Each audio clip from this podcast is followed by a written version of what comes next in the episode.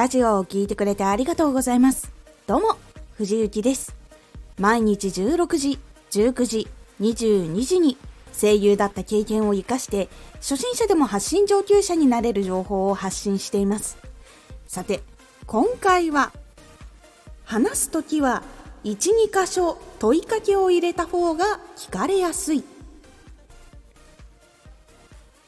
内容や情報を伝える時は12箇所問いかけを入れた方が聞かれやすくなります。情報を話しかけられ続けるよりも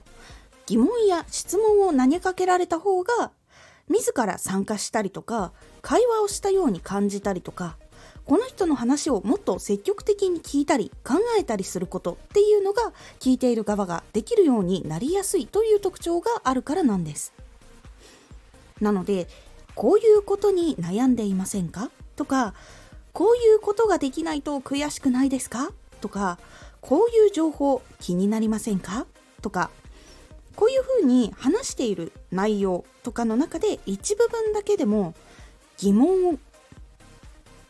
っていうのは何もすることがない余白の時間。その時に起こることが非常に多いです。なので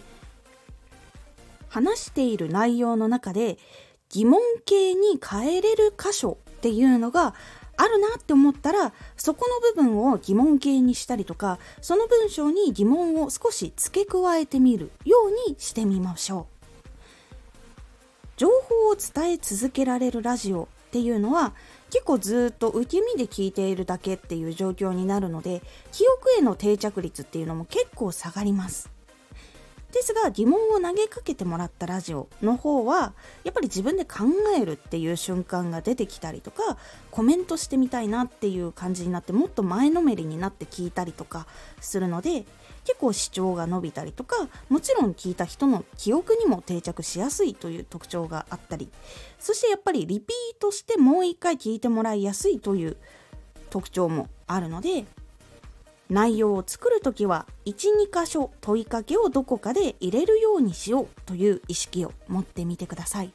意識を持つことで原稿を作る人も話をする。すぐにテーマを決めて話をするっていう人にも結構意識に残りやすいものになると思うので是非やってみてください。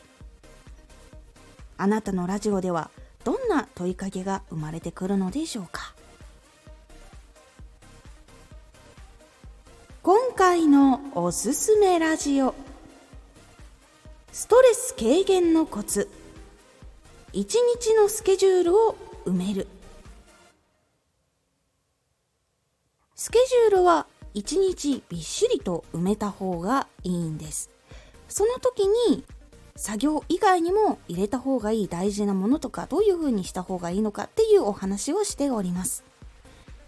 このラジオでは毎日16時19時、22時に声優だった経験を活かして初心者でも発信上級者になれる情報を発信していますのでフォローしてお待ちください。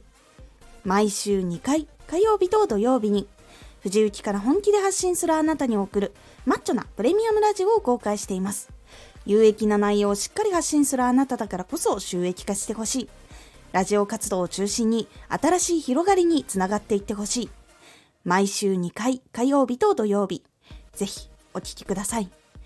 Twitter もやってます。Twitter では活動している中で気がついたことや役に立ったことをお伝えしています。ぜひこちらもチェックしてみてね。コメントやレターいつもありがとうございます。では。